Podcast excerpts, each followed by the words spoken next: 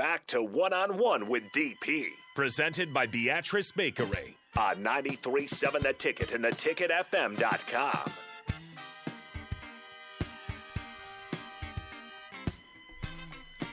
Welcome back to One on One, and I. so we were. It's like Santa, dessert Santa showed up here at the station and just dropped off this just box after box of just heaven. And so I didn't want to cut into the chocolate, uh, into the chocolate fruitcake, but they had already opened up this turtle nut cake.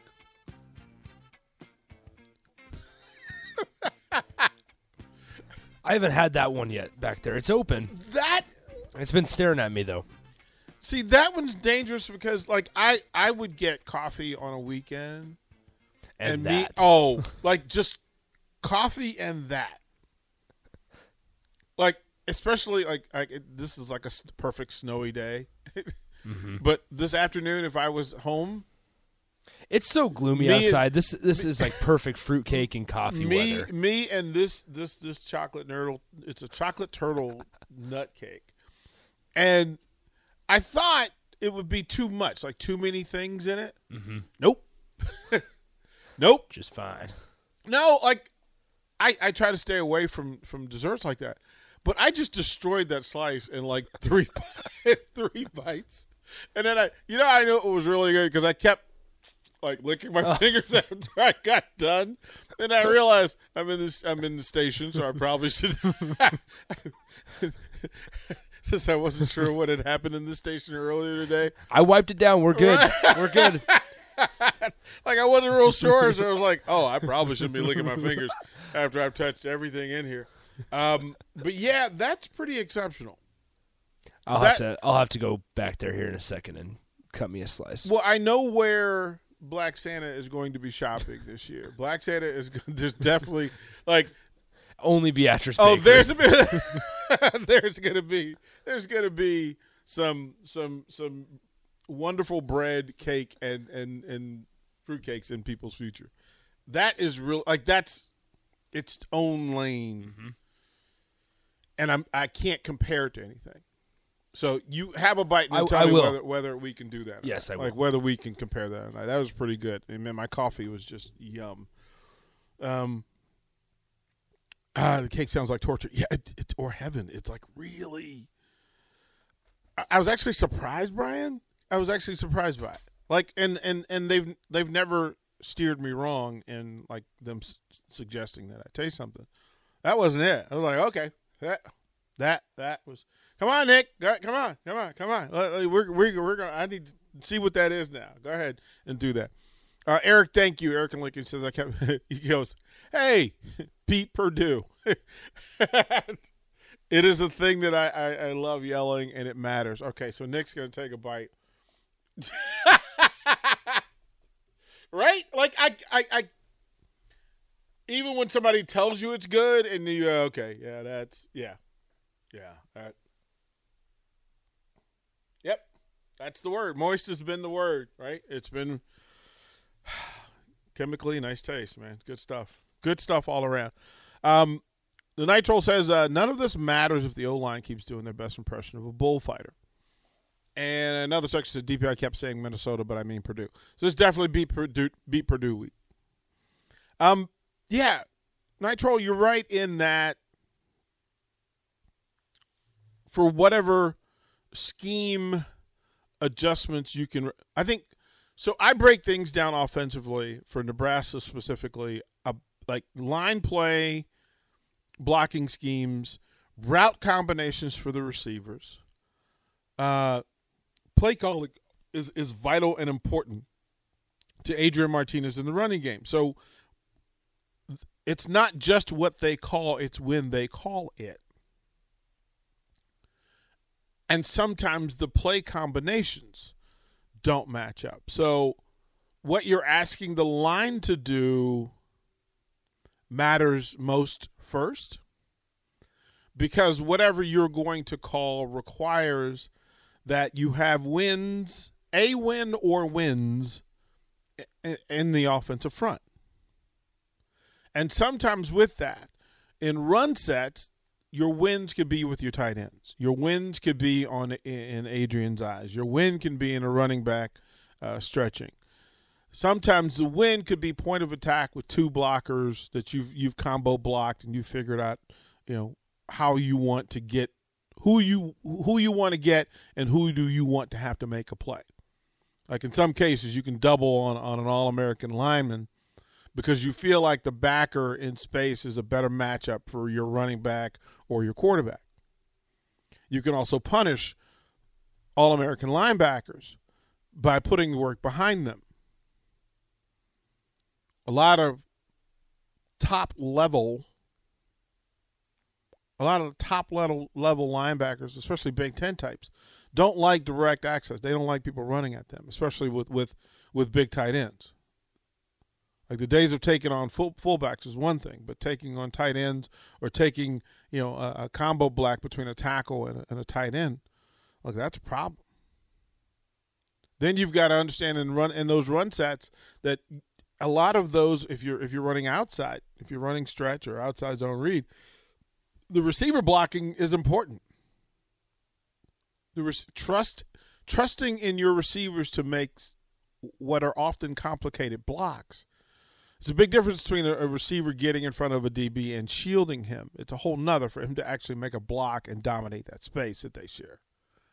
Entirely different. And then once you win that from the center out to the receivers on either side of the ball, which is what you're looking at. You draw a line down the middle of the field. You're trying to figure out of their 11, where are they more in numbers than we are? Then you go opposite that. And then at the point of attack is that I need to double up and have a win at the point of attack. If I don't win the point of attack, then all the cute stuff that's going to happen around it doesn't really help me. I need to win the point of attack. Right? I don't want my, my I don't want my running back smack down at the line of scrimmage. I don't want that.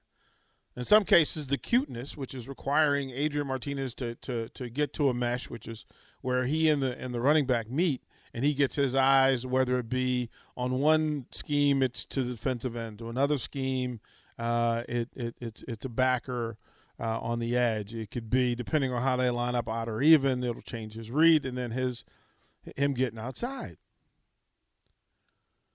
But if you're not winning at center, if you're not winning at guard, if you're not winning at, at, at tackle, all the other cute stuff doesn't really matter.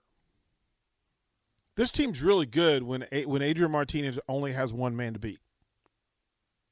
They're, this team's really good when Adrian Martinez only has one man to beat in his reads. When he's got one key and he can actually make a decision on that one key, Adrian Martinez is pretty good. He really is. This offense is pretty good when Adrian has one key that he can focus on. Where they struggle is when one of those early reads is off time or out of place. That means a defender is is not accounted for or he is missed or that defender has won already. Now, you can clean up that if with Adrian's athletic ability if it's just one defender who has achieved out of place, out of uh, out of line, and with a win. As long as there's not two, this offense has a chance to to make plays work. Especially two to the play side where they already where they felt like Nebraska felt like it had numbers.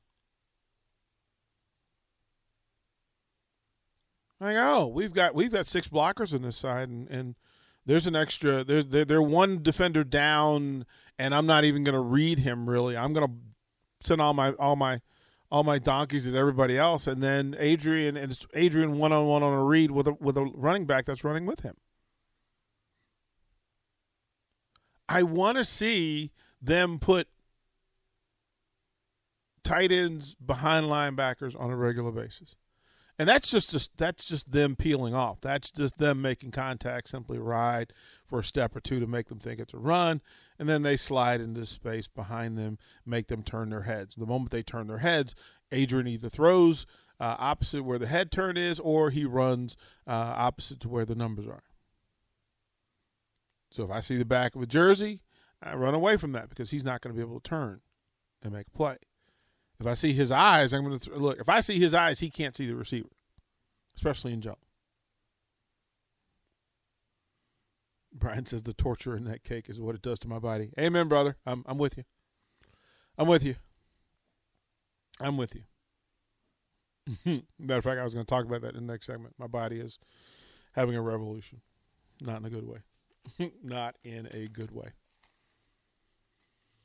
Uh, says this line from the text line. This line just never has never has shown the nasty streak you want to see in big in the big uglies. Well, here's what I've learned around being around different schemes and systems and organizations. Linemen become big nasties when they're allowed to bully people. Very, it's very difficult for offensive linemen to get their big nasty rolling when they have to dance with people. Pass pro and, and zone blocking can often end up with being more about footwork and hand play than it is about mashing people, getting your hands on folks and mashing them. When done right, you can be big and nasty with it, but when when done averagely well, yeah, basically well, then it's hard for you to get enough routine enough to, to pound on somebody over the course of four quarters. Most linemen that that I've worked with love the fact that you know what, just tell me I can get my hands on somebody and put them in the turf. That's what they want to be able to do. But this is a thinking man's game. This is a thinking man's offense. They've got cute footwork. they got good. Look, man, you, when you found mashers back in the day, they put their foot in the ground. They one step after another, hands and feet, and they would just march you down the field until you until you gave up. This system doesn't do that. It doesn't even do it in short yardage. That that explains the short yardage issue. Because you simply can't line up, man up, and put your hands and, and, and, and feet to work. My favorite phrase, Joe Gibbs' phrase was sometimes you got to fatten your neck and move people. But today's schemes have a lot of footwork. Kick step, they got to slide, they got to get into space, tag team hands in the right place, right right time. So you got to combo block and get it get in get in space. All those things are, are cute. But in the end, as you said, sometimes you just want to see a nasty streak from the big uglies. I do not disagree. They will be necessary on Saturday. They absolutely will. Um, we'll close out one on one. I want to tell a little bit of a story from Friday night, and then we'll get a little bit more into basketball and close it out. And then I'm looking forward to four o'clock because you know the Tasmanian Devils of Nebraska sports. Matt Abdelmassih will join us at four o'clock. Batten down the hatches, boys. Ladies, clutch your pearls. we'll close out one on one after the break. Watch live on Facebook, YouTube, or Twitch. You're listening to One on One with DP on 937 The Ticket and theticketfm.com.